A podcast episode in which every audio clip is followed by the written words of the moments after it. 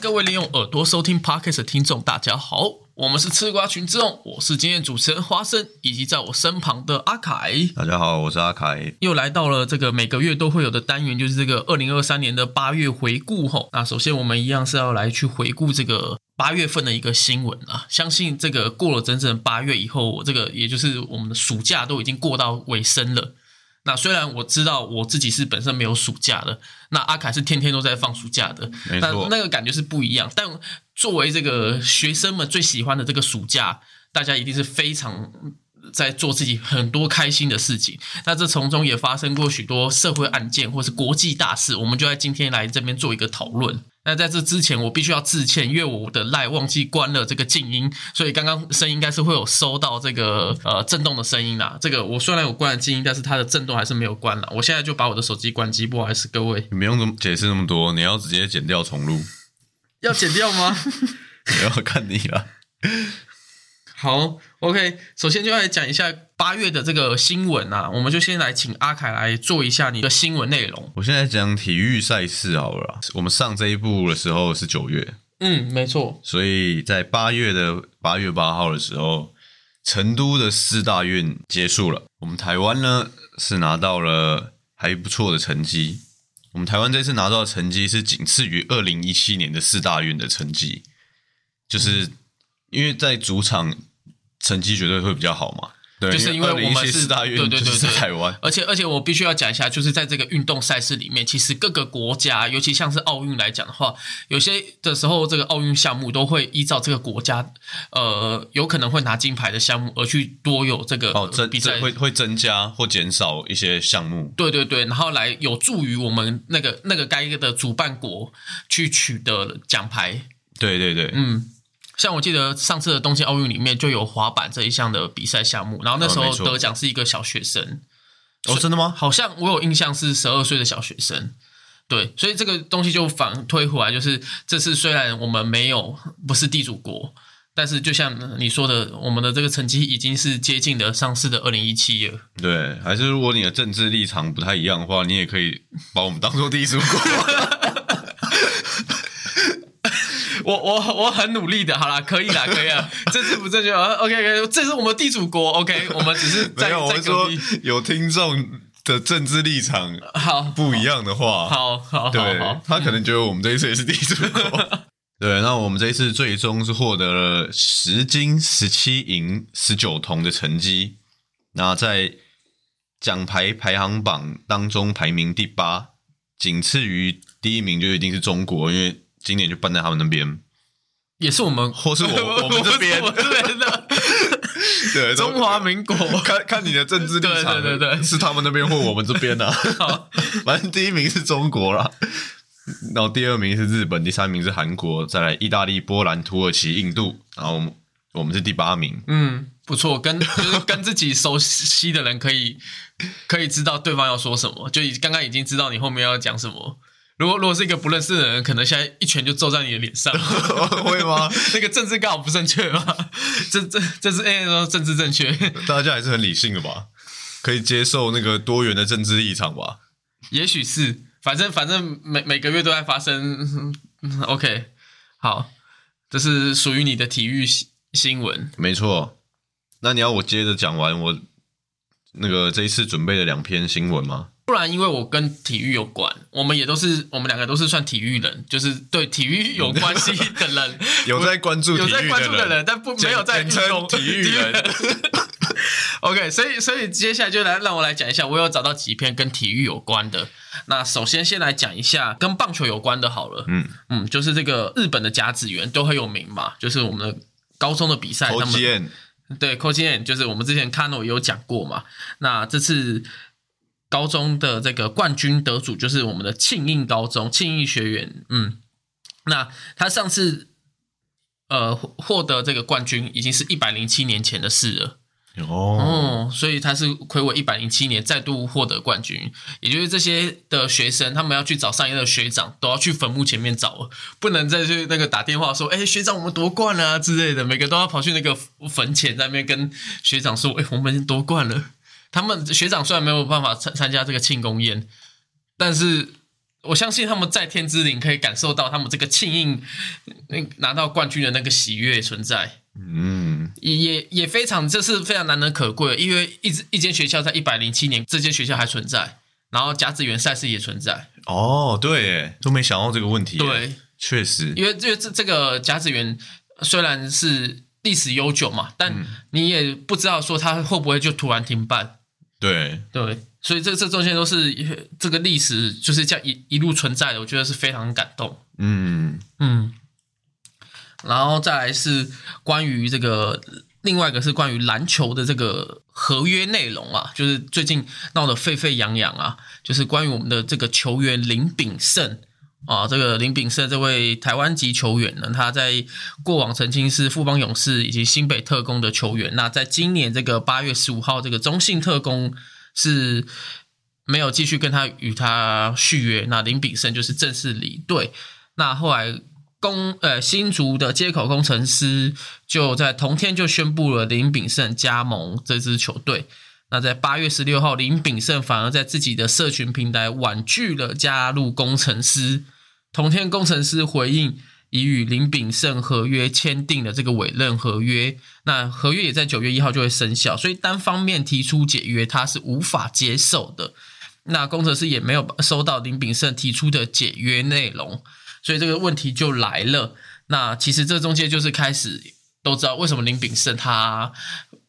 要单方面做这个解约。如果过往的话，可能大家都会猜到，就是中国那边有要找他回去。但是现阶段就是回去为什么是回去？哦，因为他中间这个球员是有在中国打球哦，因为你前面说他是哦，对对，我富邦跟新北的，对对对我忘记想讲到中间对，在台湾打球，嗯，那那这也是后来就是说，毕竟台湾现在有两个联盟嘛，那相当于就是另外一个联盟，它使用一个前攻的呃前前助攻的一个部分模式，就有一个前斗去把它抢过来。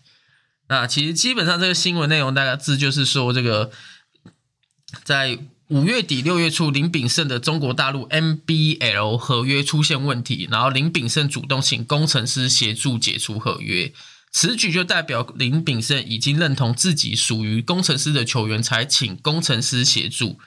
结果两周前，林炳胜还甚至跟工程师表达他要穿三号的球衣，工程师跟该球员王子刚沟通后，把背号让出来，也就是非常高规格的去迎迎接这位球员。嗯，没错，结果没有想到，工程师又被这个台新给戴了绿帽，所以工程师的创办人就非常的生气，就希望台新球团能够出面解决此事。那反正现在这个往来的话，可能就是要以往那个法院去去做一个申诉内容，因为台新今天也是说了，呃，台新就认为说这种事情不应该是工程师一直出来发面发文。就是感觉好像闹得很像你不是一间公司，认为说有什么事情谈不了就去法院解决，他直接也是哦他的意思说就是出面呛赢的。私底下自己来调解啦。那、如果调解不成，就是合约有什么问题的话，就走法律程序嘛。是没错他，就是在呼吁说，你不要一直在网络上搞这些动作了。嗯，没错。那这也是台新的领队就台、呃表示说，台新身处这个金融业，当然希望以和为贵。不要透过媒体放话或是各说各话，伤害球员是不好的。站在球员立场上，台新是非常鼓励李炳胜找工程师球团将意见给厘清。那如果双方无法取得共识，那就上法院吧，就不要在网络上吵了。嗯，那果真台新的吉祥物就出来，他们的吉祥物就战神，那他们新球队的名字叫台新战神，就在前几天就公布了。台新战神是新球队嘛，对不对？新球队没错，同一时间那个梦想家，因为大家都知道梦想家上一季就是那个叫台新梦想家嘛，冠名嘛，啊，梦想家和罕见的把他们赞助商说 Thank you，就就就是谢谢，就是 Thank you 这个合约有点类似，呃，大大部分被释出的球员嘛，或是曾经效劳过的球员，现在都会用一个 Thank you you，那个在各个的 IG 或是 Facebook 他们官方上面都会讲 Thank you you 谁谁谁，但是赞助厂商并不会，所以这这个举动，台新也表达很想要赶快跟这个台新做切割，梦想家也很想要赶快跟台新做切割，哦，了解。毕竟现在已经要身处不同联盟，而且他们是直接玩了一支球队。嗯，那这个部分就想要，因为这也是一个篮球新闻，就想要问一下阿凯，你对于这样的一个新闻，呃，以及这个球员，你对于这样的一个感觉是如何？但是因为我我其实我之前就有讲过，说我其实没有很关注运作面的新闻，就是球球员交易啊，或者是一些球团的新闻。我我通常就是只有在观看比赛而已。嗯，因为毕竟在美国 NBA 也是有出现过类似的案子，就是他们有口头承诺答应，但是最后却没有选择了该支球队。那其实这样的话，比较会想要就是说，对于这样你会觉得会不妥吗？还是你觉得说，就是该往钱多的地方来去走？我觉得以我个人的感觉，还有我我自己觉得以前的风气啊，是，是会觉得口头承诺就算就算要加入了。嗯嗯，对，但是后来因为 NBA 越越来越崛起，然后再加上一些社会氛围的一些改变，大家后来都会讲说，哦，NBA 就是一个，它 NBA 本来就是一门生意，就后后来都会有这样子的言论出来，嗯。就变得好像说 NBA 不是在打篮球，它是一门生意，嗯。所以就变成说球员如果选择往钱多的地方，或是球团有做一些比较像是金融或是啊商业上的操作的话，大家好像可以接受。可是我觉得在以前可能是不能接受的，但是但是因为现在的社会风气变得可以接受了，这个以前是我们小时候的时候吗？还是在更早以前？可能我们小时候是末期，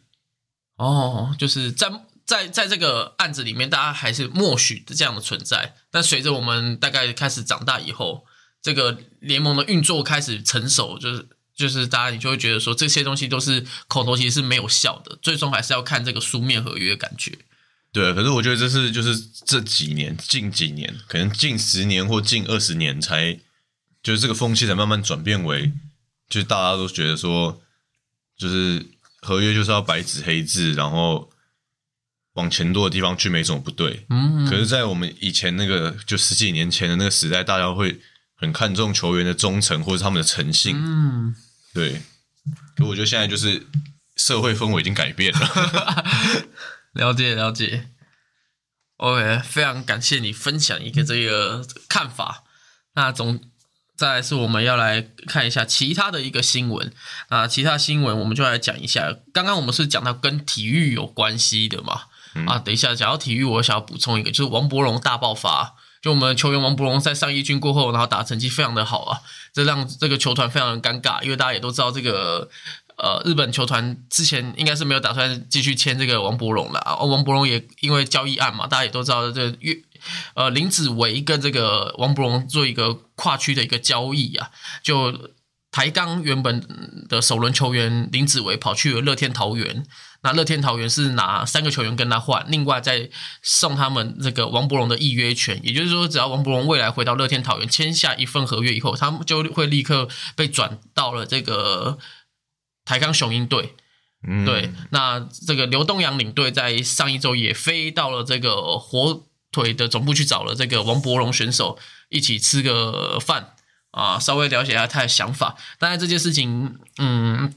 作为一个王伯文粉，当然是希望他继续留在日本啦。即便他会在这个一二军上上下下，因为毕竟他也尝试五年嘛，这五年下来都不算是那么成功，每一年几乎都是在失败中间，呃，汲取这个教训，然后明年再重新出发那种感觉。啊，他这五年都没有打得很好吗？基本上这五年来讲，勉强可以打的话是二零二一年，但是那一年的成绩，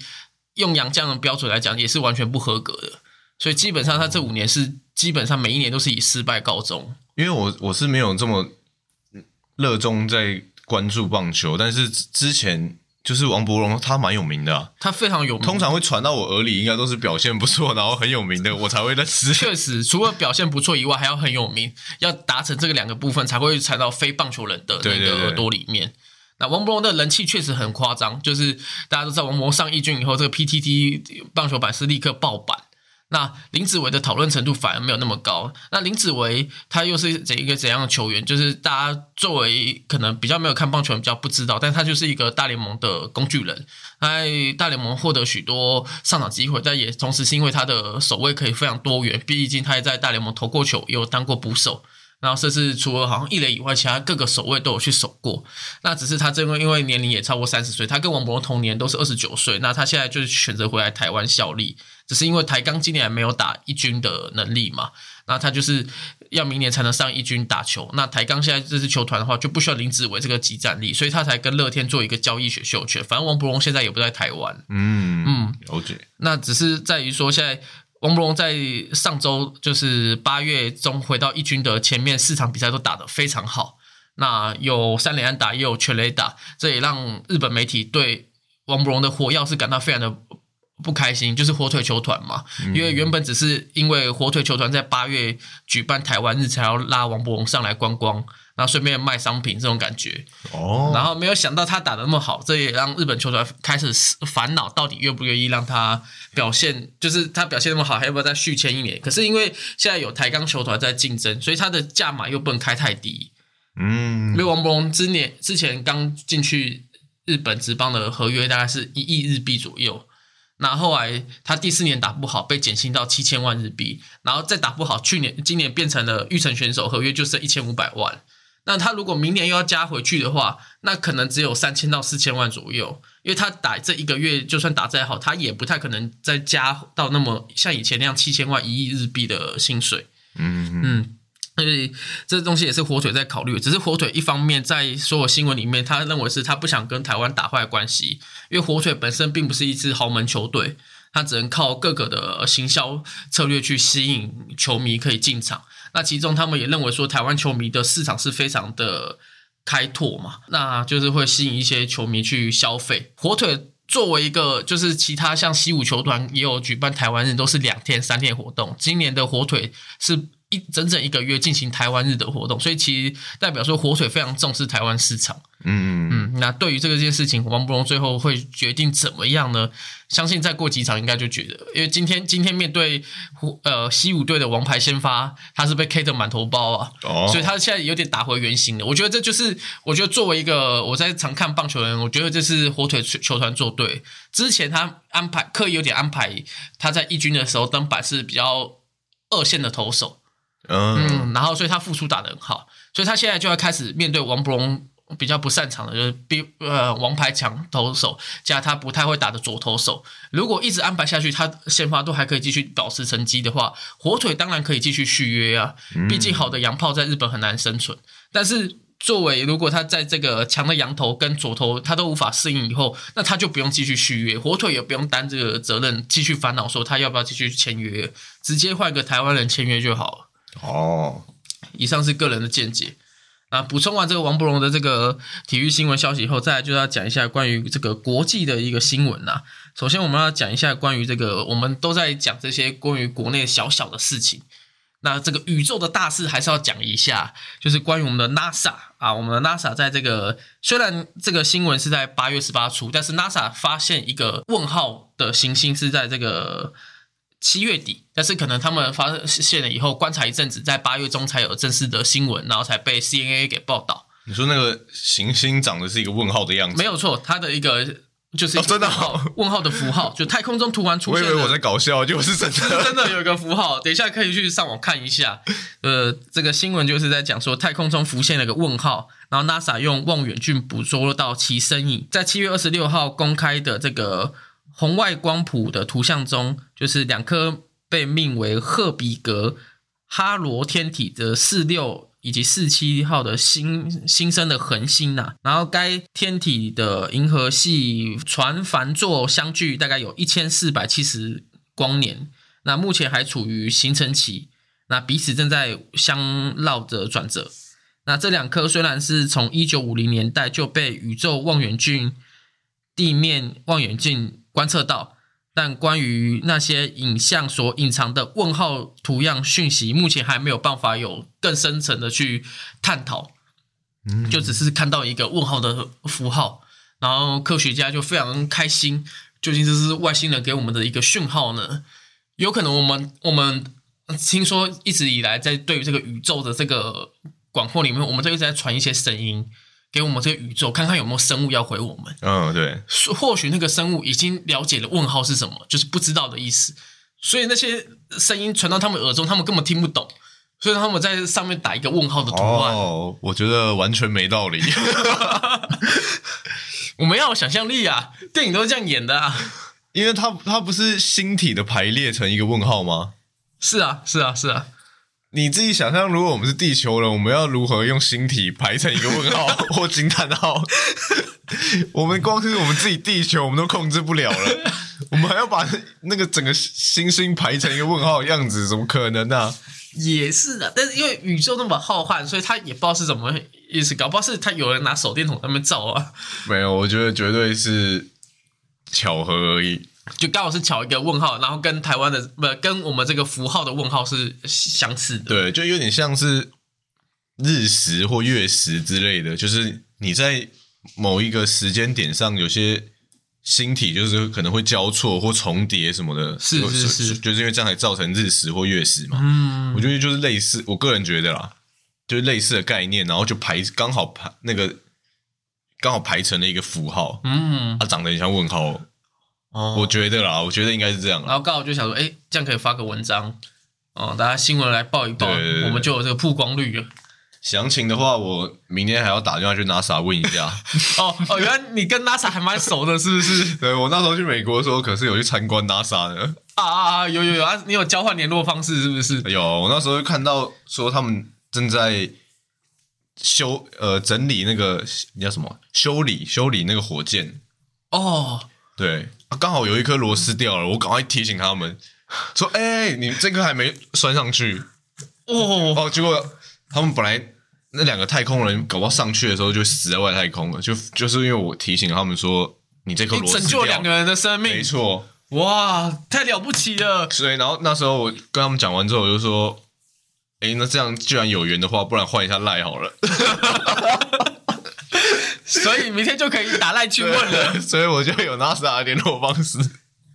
希望外太空也可以接收到的让赖的讯息，下次如果遇到外星人的话，我再找机会跟他交换赖。这样我们以后的这个特辑，我们 podcast 就有一个新高度了。我们就跟那个 NASA 有做结合，也跟外星人做结合，我们就可以摒弃这些什么社会大事，全部把它抛开。我们已经是可以跟外星人交流我们我就不用。再更新这些什么体育新闻了。啊，没错，直接就是跟宇宙生物交流。我刚我们点阅率就冲到第一名了。没错，那那因为现在还没有那个交流到嘛，对对对所以所以还是要再又要再返回来，哦，又要处理这些社会大事这一集还是要继续讲。哎，有点麻烦。然后没关系，没关系，继续讲，继续讲。那再来讲一下观光的新闻好了。观光的新闻的话，阿凯刚刚有说要讲到跟夏威夷有关的，是不是？没错有一个夏威夷是个观光区，嗯，非常大家都想要去的地方。夏威夷呢，在八月的一样是八号的时候，嗯，发生了一场非常严重的大火。那大家有没有发现关联性了？成都四大运在八月八号落幕的时候，夏威夷这时候发生了大火。哇塞，哇，这个中国难辞其咎吧？哇，天哪！完蛋了！这句话，这句话感觉很完蛋。没关系，反正外国人听不懂我们的，呃呃，中国人听得懂啊？我们在谴责中国。没关系，它属于我们的，它属于我们，我们我们只是在言合法的言论自由。对，OK，那刚刚纯属开玩笑啦。夏威夷跟中国完全没有任何关系。是，对，那时候发生了一个非常严重的大火，然后是在夏威夷的毛衣岛。我看那个新闻都写毛衣岛，嗯后来我用 Google 地图看了一下毛衣岛到底在哪里，嗯哼，结果 Google 地图上面写的是茂宜岛，哎呦，这个翻译上就有出入了，没错。就像是奥本海默一样，就会有争议了。哦，有吗？有奥本海默之前大家一直在说，为什么奥本要翻奥本海默，为什么不翻欧本海默？哦，对，这个就是翻译一样一样的问题。嗯对，总之呢，这个贸易岛或是毛衣岛啊，不是我们常听的。我后来看一下，我一直以为夏威夷是一个岛而已。它也是跟菲律宾一样有很多隧道嘛？对，，它它夏威夷是我我知道夏威夷是一一个群岛，是但是我以为它会有它也只有一个主要的岛，剩下的岛是很小的，嗯哼，有点像是澎湖那样子吧。嗯，我们讲澎湖的话，我们心里的预想会有是是那个澎湖最大块的那个岛，嗯哼，但其实澎湖有很多小的岛嘛，什么双星石什么都在小岛上，可是我们心里是那个最大的那个岛。就夏威夷，我我以为夏威夷是这样，就我们讲夏威夷就是讲夏威夷最大的那个岛，嗯，就不是诶、夏威夷有很多个主要的岛。就是它的主岛分为好几个。，对对对，哦那我们常听的檀香山甚至不是最大的岛。哎呦，对居然不是，OK，那这个不是重点，反正重点就是这个茂宜岛呢，嗯，就发生了不知名的大火，造成了好几百人的受伤，以及好几千人的失踪。嗯嗯，那一直到现在，我还我上网查，目前的新闻还是都是写说起火的原因不明，但是是烧到整座岛几乎都面目全非了。对，是非常严重的森林大火。哦，我觉得森林大火我们很难，就是我们居住在台湾很难想象。没错，因为我们台湾比较潮湿，对，那而还没有且我们真的没有很大片的森林啊。确实是没有，对他们就是国外都有嘛。国外其实还蛮常听到，在每个夏天都会听到各个的森林冒大火，而且一烧就是几个礼拜。对对对对，就是森林大火，它是没办法扑灭的，它不像我们。它不像我们想象中的火灾，就是开个大几几台消防车过去，然后那个强力水柱那边洒一洒就，没错它是它是一定要等它自然熄灭的。嗯嗯嗯嗯，这个这个好像有些电影都会有去主讲，然后他们要怎么森森林的那个消防队要怎么去处理这些事情。对对他们顶多呢就是能能防范、能控制，尽量就控制，但是他们其实也没有办法去阻止它的增大以及缩小，因为这些东西都已经超超过目前人类的范围了。对对对，所以这一次大起起火的，也不知道为什么会起火，然后就燃烧了整座岛。可能也是跟气候有关嘛，毕竟现在的气候就是一直都不稳定。嗯，那各大的夏天都已经慢慢的升高嘛，像日本的北海道也都来到三六到三八度。嗯，那其实这个温度越来越高，其实对于这个就暖化来讲的话，那各大的这个森林如果真的就是大火的话，又是其实更难控制的。所以台湾虽然潮湿归潮湿，但也是有好处啦。跟干燥来相比的话，然后我那时候有看到一些真实的画面，就是在住住在这个岛上的人，他们就是真的四处在逃窜，然后就是要远离有火的地方，嗯，然后很多人是逃到，就是因为它是一个岛嘛，然后你逃到最旁边就是就是海了嘛，就等于说你在一个悬崖悬崖上面，可是你火就在你后面，嗯，然后他们有些人就是直接选择跳跳到海里面，是。但其实跳到海里面也也没有就此脱离险境，因为你还因为还有还暗礁啊。对哦，对，这确实你你跳到海里面，然后你被那个海浪这样卷来卷去，然后撞到那个暗礁，其实也是很容易很容易就受伤会挂或挂掉的。没错，这个东西我们等一下也会再来谈，尤其像离岸流那些什么，也都会造成一个伤亡。对，所以才造成这么多人伤亡。因为即便你，因为因为它是一个岛而已，他躲过了火以后，不一定可以。你最多就只能逃到海边呐、啊。是是海边你跳下去之后又不一定能生还，是是是所以真的是非常可怕。然后嗯很很多人的那个手机画面、逃难画面其实都有流出来，嗯上网看都可以看得到。是啊，然后这这时候我再提一个，我又后来我又看到了了后续的追踪的新闻，OK，就是在在他们现在火势已经，哎，我忘应该是已经扑灭了，或是已已经趋缓了的情况下，他们当地人都非常的哀痛，因为你可能你身边的你的亲朋好友什么，搞不好有人已经失踪了，对。或有人已经罹难了，对对对对，但是在那边的观光客却还是行程照走、欸，所以就等于非常的两极。对对当也是在，可是你说是在那个，搞不好他是在其他岛屿啊。没有没有是就是在就就是那一茂茂茂宜岛上，哦，就是当地茂宜岛上的人都在哀痛，在救灾，在、嗯在那个伤痛之余，了解了解。有观光客在海边玩水，就是就是很多人，就是这这，可是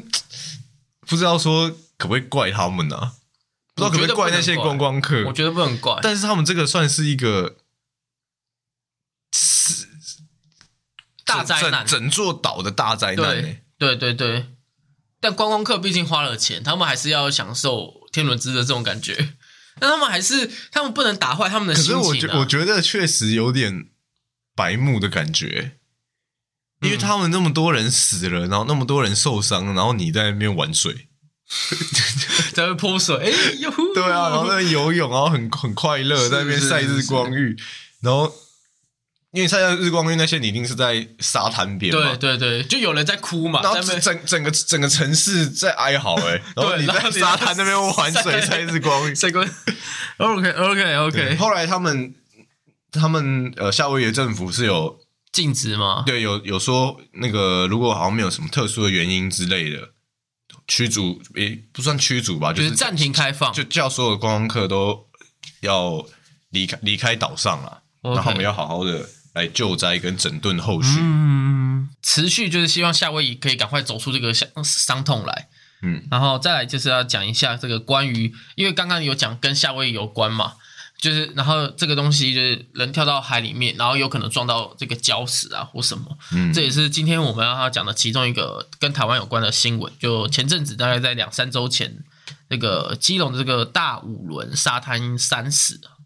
哦，就是我们的这个夏天都会玩水嘛，一天之内发生了三死的意外。呃，我好像有看到新闻哦，，今年这个月我有去玩水嘛，所以等一下我们可以再讨论。那就是讲一下这个新闻，就是沙滩在十二日的上午的十一点半、下午的一点，各有一名男子溺水身亡。那在同一片沙滩里面的下午六点半，又有一对父女溺水，父亲送依旧不治。那市议会也在召开临时会议，那上午就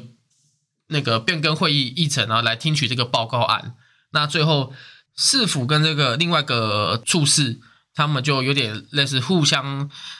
推认这个皮球的一个概念。但是目前来讲的话，这这件事情我比较想要讲一下，就是关于呃这这个事情发生的后续的事情，啊引发有些人的不满。那也就是刚刚有提到嘛，因为像刚刚夏威夷最后也是说是关闭关闭这个一下他就没有事就不要前往嘛。嗯，那他们关闭的理由，如果是因为今天火灾还是是是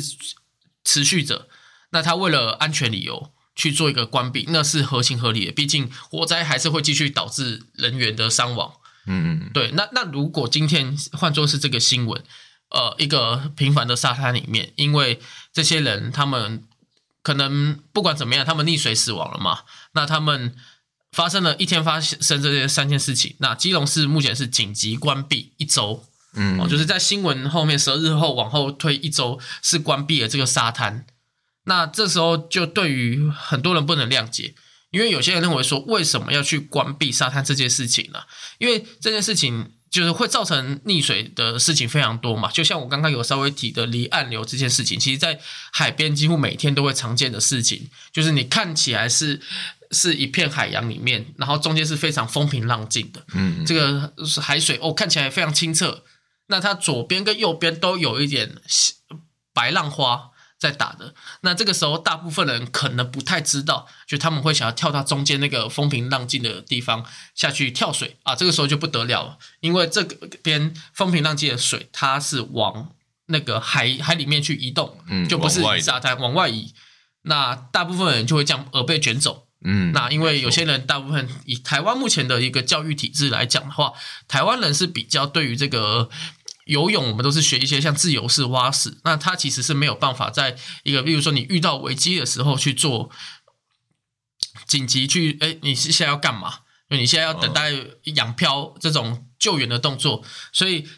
当然他也不太知道说可能往两边走，对，就你是安全的。你你不能抵抗那个你不能抵抗，流流的力，对力对对对，你不能抵流的抗大海。方向，对对对，嗯，然后然后你也可能不会往旁边移动，也就是拼命的游，最后可能力气就没了，嗯然后就被就被打打捞嘛，最后就是他溺水死亡嘛，成为一具冰冷冷的尸体。那所以有些人就会觉得说，在业者里面就认为说，我们应该是要去做一些这些的观念，而不是去一昧的禁止。那最后，呃，这边基隆市政府是认为说，就是要赶快去研讨，跟相关的司法单位说，我们要赶快开立法则，只要法则开放了，以后这些人在没有救生员的地方下水，就要立刻有司法单位去处置他们，可能是叫海巡署的，也有可能叫警察单位去做对他们做开罚动作。那这件事情就有点，就是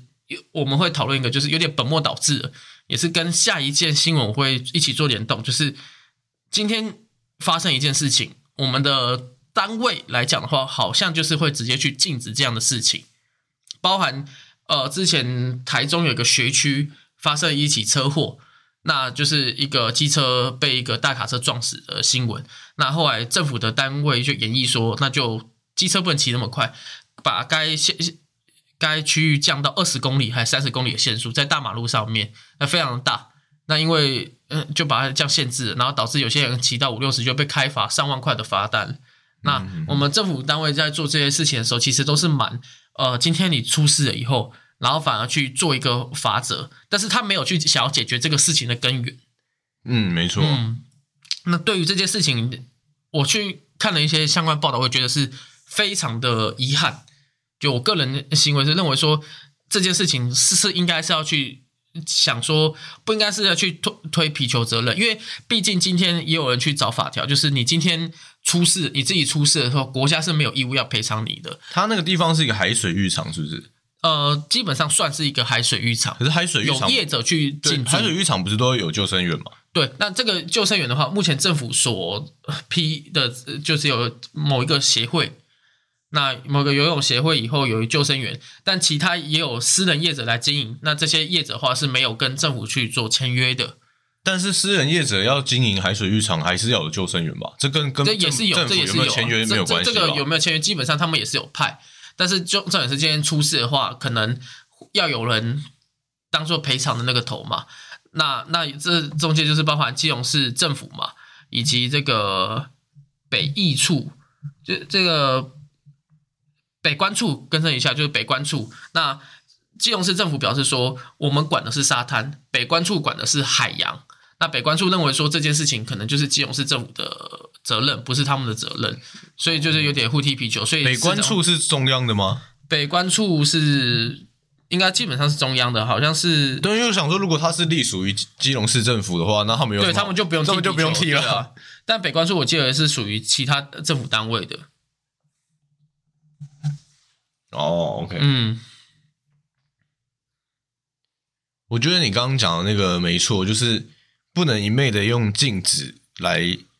解决问题，嗯，因为像我这一次去，我这我前一阵子不是去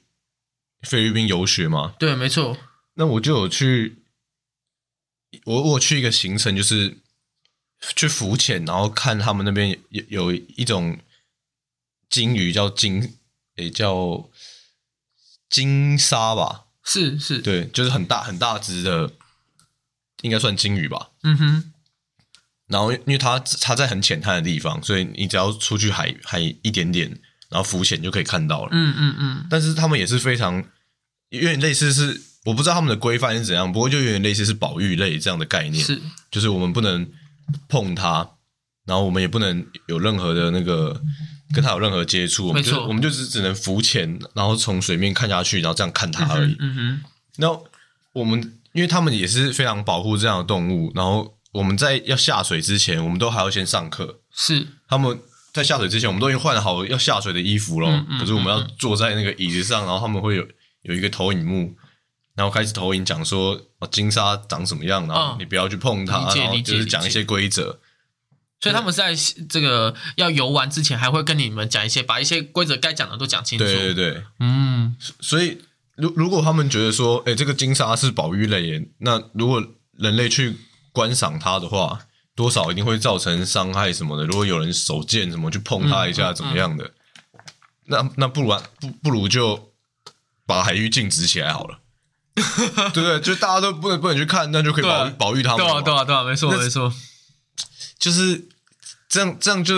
你没有解决，对，没有解决问题啊！你可以利用教育来。改善这个问题，没错。对，所以我觉得你刚刚说不能一昧的禁止，而是说可以透过一些其他的方式，然后比较用治本的方式啊。对，像像刚刚我说北关处是政府的，就交交通部的嘛，那属于交通部。那我们是不是可以在在某些课程里面去加入加入这个说明？这样这样是会比较好的。当然，当然，因为去玩玩水这件事情，大家都是直接开车到里面嘛。那要怎么去呈现一个方式，是未来去可以做改善的。但是，呃，不是这样就就突然禁止，然后两边就开始说各说各话这种感觉。然后我觉得，如果你要用法令来规规范说，比如说像我刚刚说，你要下水前都要先接受一个行前教育，什么是是绝对做得到的。是啊是啊是啊看你看政府有没有要做，因为他毕竟他如果想要做这件事的话，可能他就要演拟出一一份法令出来。嗯嗯嗯，对，那可能就是要看政府有，因为演拟法令的那个流程绝对是比较繁杂的嘛。是没错。即便不是立法，即便只是行政单位的自己的行政命令，对对对也是很繁杂。那他如果直接说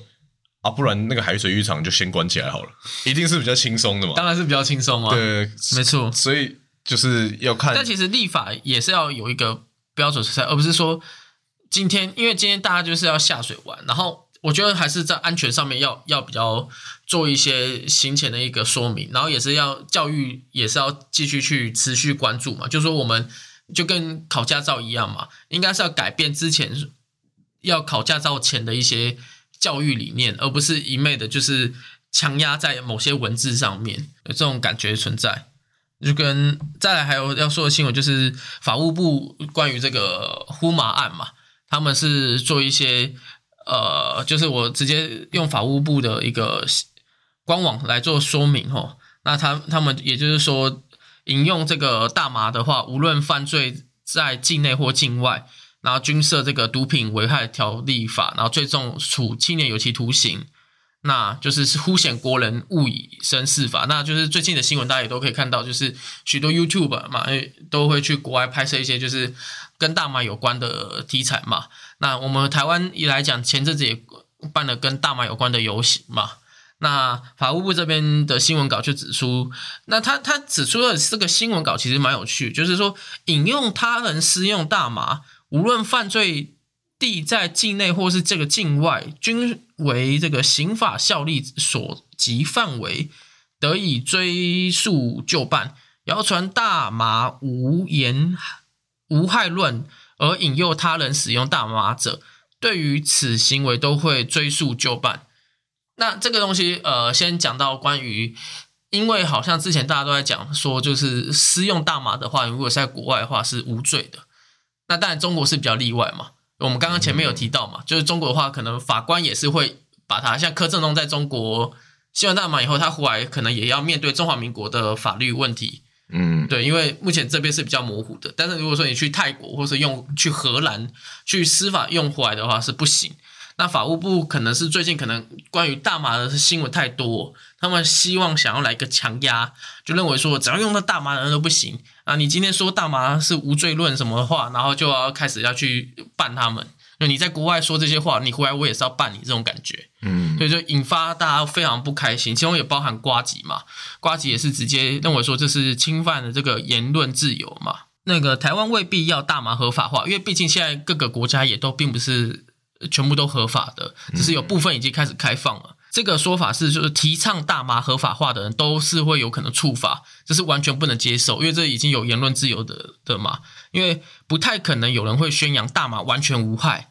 那事实上，自然界许多的物质都是对这个人体有害。那大那个瓜吉就直接讲说，含糖饮料都是损害健康了。那自然也不会有人说吸食大麻不会造成任何负面的影响，但同时它也有一定有坏处，也有可能是有好处的嘛，因为它也有帮忙在医疗的用途里面嘛。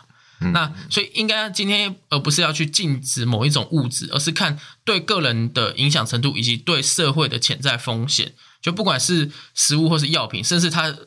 就是用一些科学研究或是社会去讨论。像之前大家都说的辅导到底是可不可以吃？辅导的食物如果可以吃的话，他们也是根据科学的研究，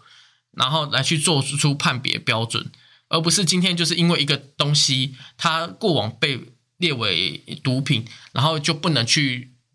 做宣传，或是去做一些学术文章讨论，然后法务部就直接强压这种感觉。这这也就跟我们刚刚提倡的有关嘛。政府只要有一个错误的话，好像就是要全部要去制止，但是制止这种东西又很奇怪，因为它本身又去呃违反一些言论自由了。可是这个论述是非常有道理的。嗯只是我在想一件事情，就是如如果从反面上来讲的话，如果今天有人宣扬海洛因是无害的，那这样是不是也是就是这样这样这这个这个人，就大家不会有疑虑说他是好人吧？就是他一定是坏人嘛？应应该说，如果以学术上面任何里面来讲的话，海洛因它就是一个非常毒的毒品嘛。嗯对，那它如果真的会造成人的反面的话，大家也不会去信它。只是在于说，它的所谓的它的是无害的，它有助于人人体的嗯东西是什么，要讲清楚。哦，当然，它有可能作为是错误的错误的东西嘛，就是任何东西都在学术讨论阶段里面，那本来就有对有有正确以及有反论，那他所提出来这个东西会不会被大家去做那个，就是有点要变成说社会也必须要去评断它的正确标准。嗯。嗯，对我刚刚只是想要提出说，就是就是言论自由不是可以无限上纲的意思。对对对对所以，对所以这这这个是有讨论的空间。政政府强压说你不能提倡大麻是无害的，这到底是不是言论自由？就像我刚讲的，如果有一个人提倡说海洛因是无害，或者是说有有一个人在延揽一些年轻人诈骗集团里面，啊是那他可以说这是我的言论自由啊，我要延揽他们是我我我讲的话是我的言论自由啊。对，所以就是我觉得这是可以反面去想的。是，那我觉得用正面去想，就是刚刚像瓜吉他们讲那些，我觉得也很有道理。嗯哼，对，先消毒一下。我只是在想说，哦，这件事其实也可以从反面来对想，对对就大家要要来衡量一下说那个言论自由对要到什么程度。对对对。比方说诈骗集团刚刚说的诈骗说嘛，那那他会延揽说，哎，你去其他国家，然后然后他可以那个国家很好，就是有点打工换宿的感觉。那所以所以我们警方也是只能在警那个机场一直劝说，他也不能嗯强制就把你带回去了，就说你不能去那边打工，这就是劝说说那边真的是陷阱很多，然后你不能去这样。但这个东西就有可能变成跟用用这个大麻来解释的话，就是说，哎，我先告诉你这个东西一定有害，但也不是完全的，就是那样。他他你会想要去使用它，一定是它可能会带给你的快感，就跟烟烟烟蜜一样嘛。嗯，那那当然就是有有正有负，都要先讲清楚。跟呃，因为法务部这边在很多人的律师眼中，就是它是有点恐吓性的。嗯，嗯所以这个问题是有两个层面的。第一个是，你究竟支不支持大麻是无害的？就是、呃应该是说大麻是可以合法化来，要怎么说？是吸食吗？还是使用？总 总之就是来使用啦。对对对，你究竟支不支持？就是你觉得大麻可不可以合法的使用？嗯跟你觉得言论自由的那个定义到哪里？嗯嗯可是这其实是两个层面，所以大家在讨论的时候，我觉得要分开一点，因为我觉得现在网络上大家有有时候在讨论事情的时候会鸡同鸭讲，就是这样，就一边人一直在攻击这个，然后另一边人在攻击那个，这其实这两件事是不同的事情。对 对对，攻攻击 A 一个，然后另外一个在回 B 这种感呃，觉。比比如说有一个人在主张说，像瓜吉那样说，我我觉得我们应该要有言论自由啊，嗯怎么可以说有人觉得大麻要合法化，你就说他有罪，这样违反言论自由吧？嗯，然后结果另一个人可能反驳他说：“那你的意思是说你支持大麻合法？你是说大麻是好东西吗嗯哼，？”这就没有在同一个层次上吵架了。他们没有 对对对在同一一条线个。一个在吵是不是合法，一个在吵言论自由。对，对，只是要提醒大家，吵吵架的时候要厘清一下在吵什么。是才比较 OK 的。好，再来这个社会的议题讲完以后，比较严肃一点的话题，就是社会的新闻都讲完以后，再来就是要讲一下八月我们自己回顾。八月份阿凯有有有什么？哎，我上一应该是七月回顾的时候吧，嗯。我讲说我开始写日记嘛，然后我最近八月的时候，我开始写作文，哦，有这个我刚刚去你房间有看到，越写越大篇，对，哦，未来未来这个作文会公开在你的 Instagram 上面吗？我考虑有可能，因为我写的是真的不错啦，所以不怕公开啊。我觉得你写的不错的话，那我们的粉砖是不是也可以贴一下？啊，我贴着干嘛？没有啊，关联反正我们啊。粉砖完全也没在动啊，就就稍微贴一下嘛，让大家还知道我们其实有在经营嘛。没有，然后刚好就是我最近开始写作文，然后我就完全唤醒了我以前就国国高中写作文的那个记忆，啊，是是，因为我国高中的时候我很会写作文，是我是可以，就是我看到任何题目，就是那种考试的作文题目啦，嗯我可以马上产出一篇考试那那一种形态的文章，嗯嗯嗯，因为我已经太熟悉了那个写法了。但问题现在就有点卡住了，没有，我我已经我我觉得说我最近已经重回那个完美的形态了。也不算完美，就是我我又变回可以产出的那个状态了。好的，对，所以我觉得我现在的写作文的感觉已经抓回来，但是这时候呢，又我刚好前一阵子又看到文学类的网红，我我忘记他叫什么名字了，但是我们就基于说保护他的立场，我们不要讲名字，是。对，不要说我忘记，已经说出来了，要剪掉吗？这个有点难剪诶。已经说出来了，是不是？是。哦 OK，总之一个文学网红，他就在抨击说，他其实一直都在推动说要废掉作文的呃这个教学，是。因为他觉得说，我们教这个写大概六百到八百字的作文，然后要要求起承转合啊，然后开头要破题法什么没，错，你大家应该都有听过老师说，开头一定要破题法吧？有啊，就是你在你在开头的时候一定要把那个题目写上去，嗯，比如说我的志愿，你开头的时候你就要让那个评审呃阅阅卷的老师知道你的志愿是什么，嗯嗯，或是说什么我的梦想之类的这种题目，嗯你的第一段就要写出来，嗯，然后后后面就是有一些就是一样很自私的教学嘛，对，就就就就是因为他这么自私，所以我我才被训练成我可以很快速的产出一篇文章的这个能力。对，那他他就在抨击说，这个文这个写作的方式根本没有屁用，就是我们所说的什么起起承转合啊，然后破题法、啊、流于形式了啦。他觉得说一个文呃一个文不应该是那么的去做一个规范，对他就是说，就是你你看我们所有的国文课本的选选读，国文课本不是都会选课文吗？是是是，的那些大文豪、大作家，哪一个人写的文章长这样？确实哪一个人写文章说要用破题法？是。大家是不是都是好好的写，然后他要把他要阐述的东西都他要讲酝酿的完整陈述都对。不是，嗯。然后前面可能酝酿很长很长，然后最后搞不好甚至极端一点，在结局的时候，他才写出他到底想讲什么。嗯嗯，他前面全部都酝酿，没错，所以他说，所以每你你你现在你就是你国文课本上面选读的这些大文豪啊，然后大作家的文章，都不是用这个方式写作。是。那我们的作文课为什么要教这个方式？嗯，他说这这不是很矛盾吗？没错没错，对，所以他刚好在抨击这个，然后刚好就打到我的点上了，哦，因为我就是被祸害的那个人呐、没错，因为我就是学会了这个方这个写作方式的人呐、你等于说，我你虽然觉得你的文笔很好，但是你你的人生当中有一段时间都一直在照他这个模式走，然后你反而去忽略了你自己所成长的东西，你自己所成长想要写的酝酿到很多，然后最后再一次释放，或是直接一个开放式结局，这些东西你都从来没有过。对，因为大家如果现在有小孩，或是你本身就是国高中生的话，学校的作文一定是破题法嘛，然后中间就过程什么起承转合，中间结尾是不是一定要有一段叫做结尾？对你一定要写一段结尾对对对嘛？就是我就刚好看了，我就觉得心有戚戚焉，嗯，我就觉得说，我我不是觉得我我被攻击，是，我是觉得说，诶，我是受害者、诶，嗯，原来我是那个受害的人。就我我以前一直觉得说我的文笔很好，然后可以写出很多文章，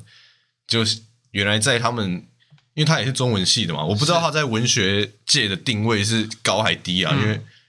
比较我觉得比较传统的这种学界都会对这种有有在经营 YouTuber 或是称为网红的人有些歧视，是但所以我不知道他在文学界的地位是好还是不好。嗯嗯但至少他是一个中文系，可能至少中文系或中文硕士之类的，嗯他觉得他对文学圈是比常人一般人还要了解的。嗯哼，他用文学圈的概念去看作文来说，他觉得作文根本就是垃圾。对，这是我在八月受到的感悟。哦，非常，其实我觉得也非常不错，就是人生在这个阶段突然收到一个这样的讯息，对，因为毕竟我们现在这就个我以前学的东西完全被推翻，对。我接收的那个教育体制原来是错的，结果我还学了那么久的那种感觉。嗯嗯嗯嗯，所以我觉得这件事情未来只要我们能够成长成一个伟大人物，让我们在这个社会上面有这个发语权的话，我们是可以把这件事情拿出来说嘴的。我们可以去打破这个体制，让这个体制有全新的样貌。哦，就是说我当初也是在这么烂的教育环境下，我们都是受害者结果我还不是长成了一个领袖，这样 是这样吗？没有，因为我成为这个领袖，所以我现在呃不要让这些我的底下的这些小朋友们受害。哦没错，没错嗯，，文章未来的内容长短都不应该拿来当做分数，就跟画一样嗯，哦，不是因为他要画什么就就就就 OK 了，就可以拿到高分。这些事情我们都必须要非常被自由的广泛，所以我们要废除作文，这是我们的主要目标。嗯，没错就是，今天得出一个这结论，OK，那这就是我们的目标。我们希望未来我们在做 podcast 五年后、十年后，可以把这件事情拿出来说嘴，让所有的听众都嗯感到为我们感到兴奋。哦，就是我们未来五年后、十年后，如果我们讲，我们真的有那个身份地位，可以讲出废作文应该废止的时候，是，我们就可以讲说，其实我们很早就在提倡这个观念了。不对信你去听我们的一百二十四集，这种概念，哎呀呀呀！而且那一集我们可能是在，搞不好我们是在教育部的殿堂里面来录制这个 podcast，也有可能，说不定。OK，总之非常感谢大家大家的收听啊，在这个一个小时里面，那关于我自己个人的行程部分，因为这个碍于这时间关系，我将延后到九月份再来跟大家一起去聊这个关于我八月份所做的娱乐事件。各位的的八月过得开心，准备迎接九月份的中秋节了，拜拜。拜拜。